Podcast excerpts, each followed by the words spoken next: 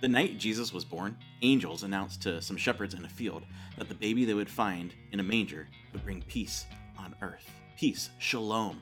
God making his people whole, God making his people complete, God making his people the way they ought to be.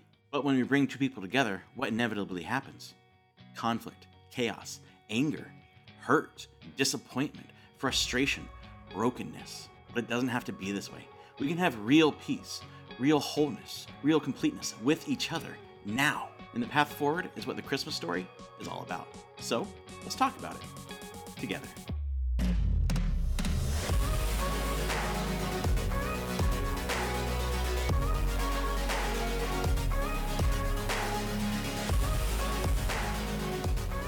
You know what the best part of the holidays is?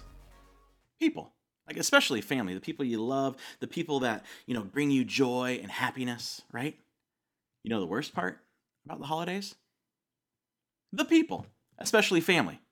like the frustrations and the annoyances and, and the disappointments and, and even the hurt that can come from family. And you know what? It's not just family and it's not just holidays. It's most people, most of life. It seems like life would be peaceful if it weren't for all the people. If only we could go off and live in communes with people we choose to live with, with, with the people we, we like. Like, wouldn't that be great? Just go off on our own and create our own little community? Well, you know what would happen, right? Conflict, or we'd become a cult, or, or both. And we'd end up really just fighting other communes because maybe they have uh, better resources or, or talk differently or, or believe differently. We would still have chaos and no peace. Why? Because the problem isn't just other people, the problem is you and me. We're all part of the problem. Each of us is and has been the thief of someone else's peace. And you know this. Cutting people out, isolation won't give us the peace, the shalom, the wholeness of God. Like to really live life the way it ought to be, we need other people. We weren't designed to be alone.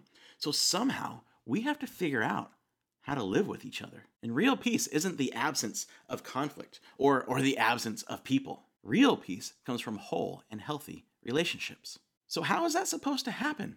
Well, that's a great question. And the Apostle Paul actually had a pretty great answer. Around 60 AD, he wrote a letter to a group of Jesus followers in the Roman city of Colossae. And in this letter, he's explaining how to experience the life Jesus offers, how to experience the whole completeness uh, shalom that Jesus offers all of us. Since God chose you to be the holy people he loves, you must clothe yourselves with tender-hearted mercy, kindness, humility, gentleness, and patience. Paul is describing the reality for a Jesus follower, a reality that everyone, whoever you are, is invited into. See, when someone becomes a follower of Jesus, not just a Christian, but actually pledges their allegiance to Jesus, makes Jesus the king of their lives, God fully adopts them into his family. And it's not not something that's earned by feeling really bad and making sure we do extra good things and it's not something we figure out by finding a deeper knowledge. No, this adoption is a gift from God. And Paul says, if you've accepted this gift, then this is who you are. You are holy people that God loves. He says, since God has chosen you, since God chose you, meaning it's done. It's something that's already happened. It's something we can't change because God already did it. It's not, you know, you might someday be God's people that He loves, or you know, it it you, you might be able to taste it, but maybe you'll you'll lose it if you if you screw up too much. And if you don't consider yourself a Jesus follower and you're watching this because you're checking things out, this is what you are invited into. This is what you are invited to be and enjoy being a chosen, loved child of God.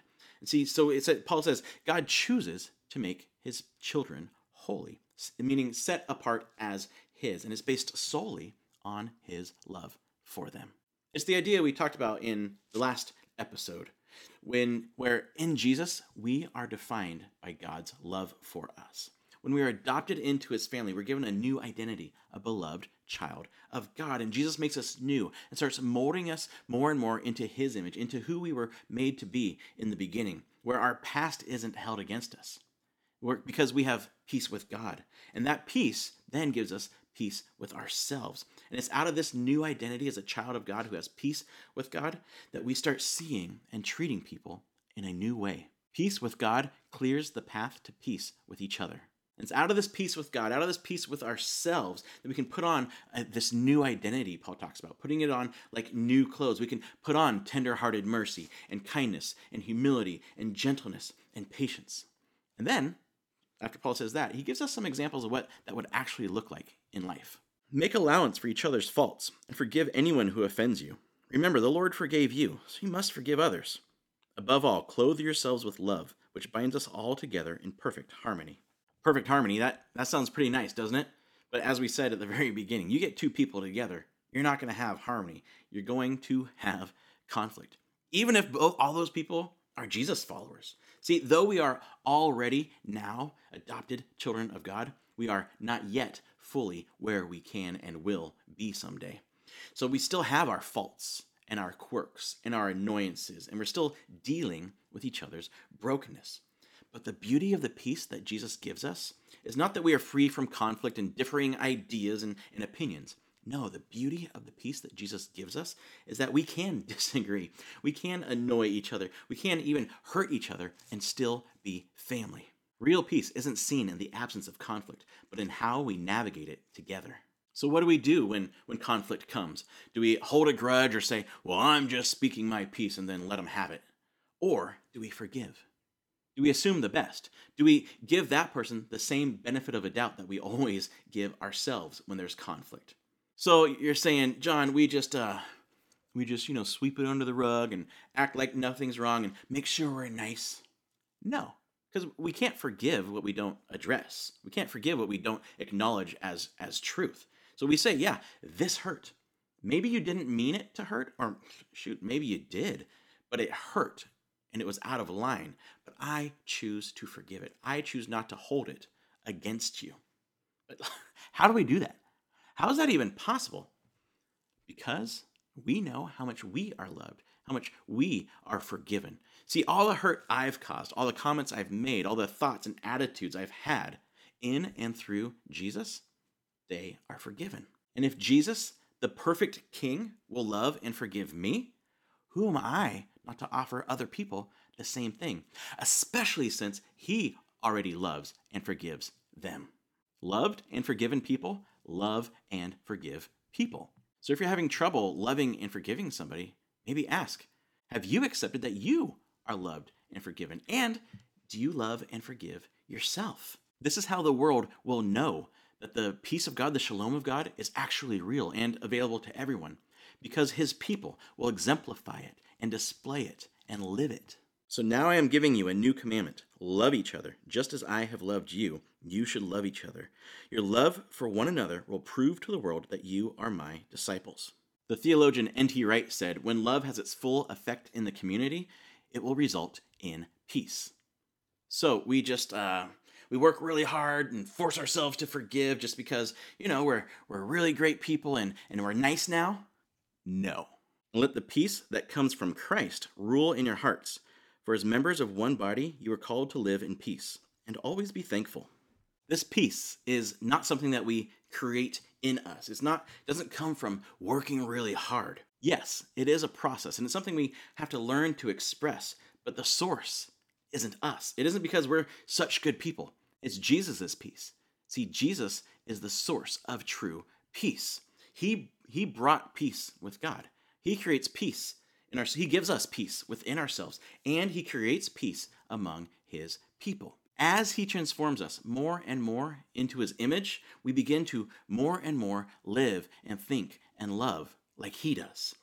And we simply get to enjoy him and as we become more like him. And the more we become like him, the more we love and forgive the way he loves and forgives and we can experience real peace because he is in us. See, the Holy Spirit lives in us, producing in us his love and joy, peace, patience, kindness, gentleness, goodness, self control. And, it's, and he starts expressing it through us if we work with him and allow him to create that in us. To paraphrase the theologian Norman Geisler, the closer we get to Jesus, the closer we get to each other. So, one last question How do we do that? And what we read next is the key all of it. Like, do you want peace in your relationships? Do you want to experience real peace? Now, it's right here and it's been here for the last 2,000 years. Let the message about Christ in all its richness fill your lives. Teach and counsel each other with all the wisdom he gives. Sing psalms and hymns and spiritual songs to God with thankful hearts. Let the message of Christ fill your lives. So, what is the message of Christ? It's that there actually is a God who made you on purpose, and he's not mad at you. He's not disappointed in you. He's not distant or uninterested in you. He loves you. He likes you. And he is for you. So much so that he wants you to know him and trust him and love him. So he became a human, Jesus. And he showed us, Jesus showed us what God was really like with his life and his death and his resurrection. And though and through Jesus, we are offered forgiveness and love and peace and purpose. And he invites everyone, whoever you are, wherever you're from, whatever you've done, to enjoy a transforming and meaningful and relational life through his love now and forever. And as we explore the depth and the richness of that truth, as we discover more and more of what it truly means personally and for the world as a whole, we discover his love. We discover our true worth, and we discover the inherent value of each person around us. When we truly accept what Jesus has done, we can truly accept each other, faults and all. When we truly know and accept that we are forgiven and loved, we can f- forgive and love others.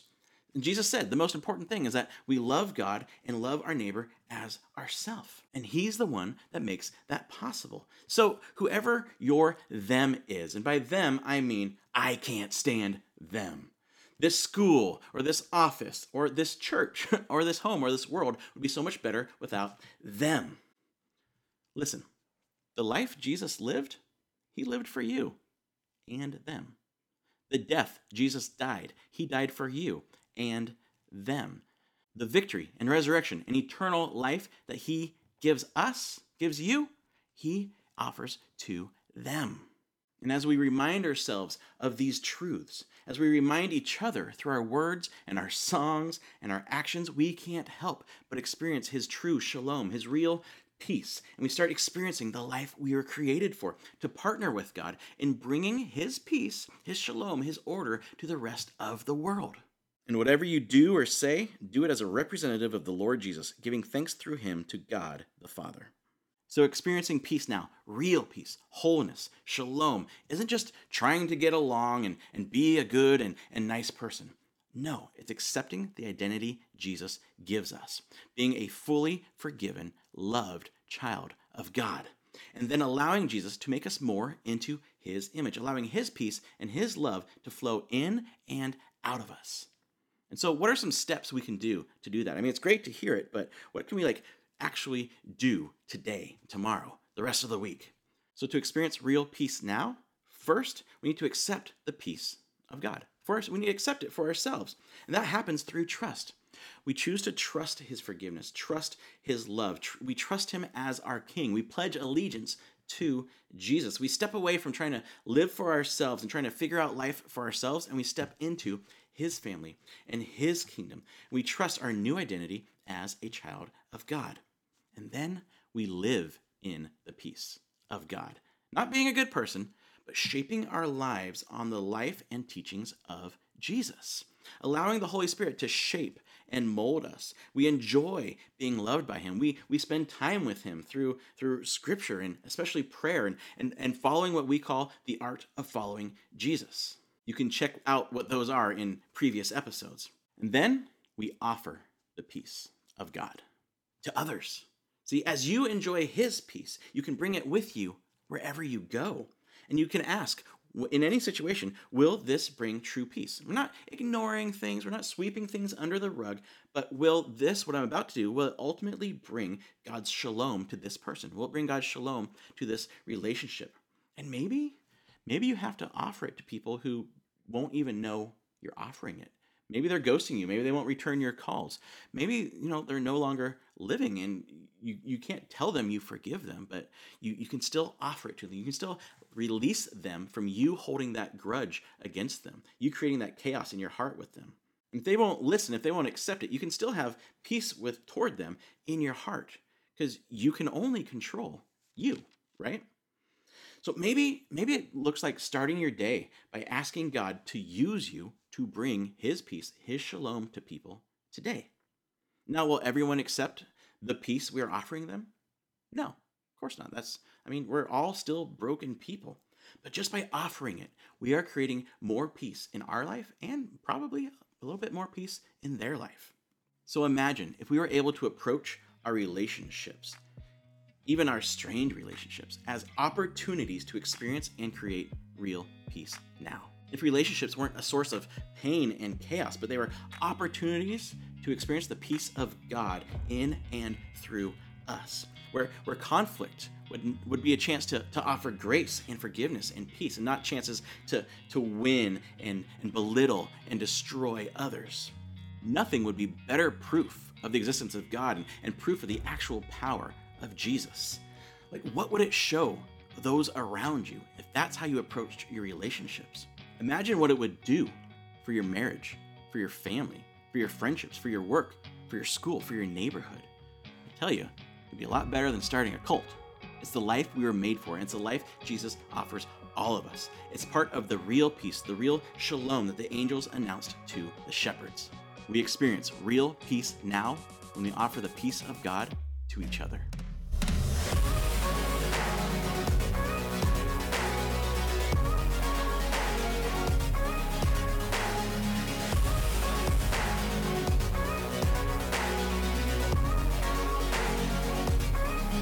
Thanks for watching this week's content out by Crosscreek Community Church.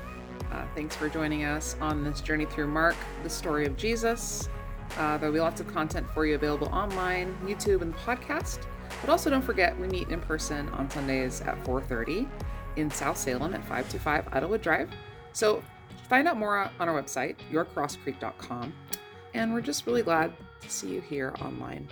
Uh, send us your information via the welcome form. Say hello uh, request a Bible, request prayer, or join a small group. Uh, it's all online there for you. And we'll see you next week. Got it.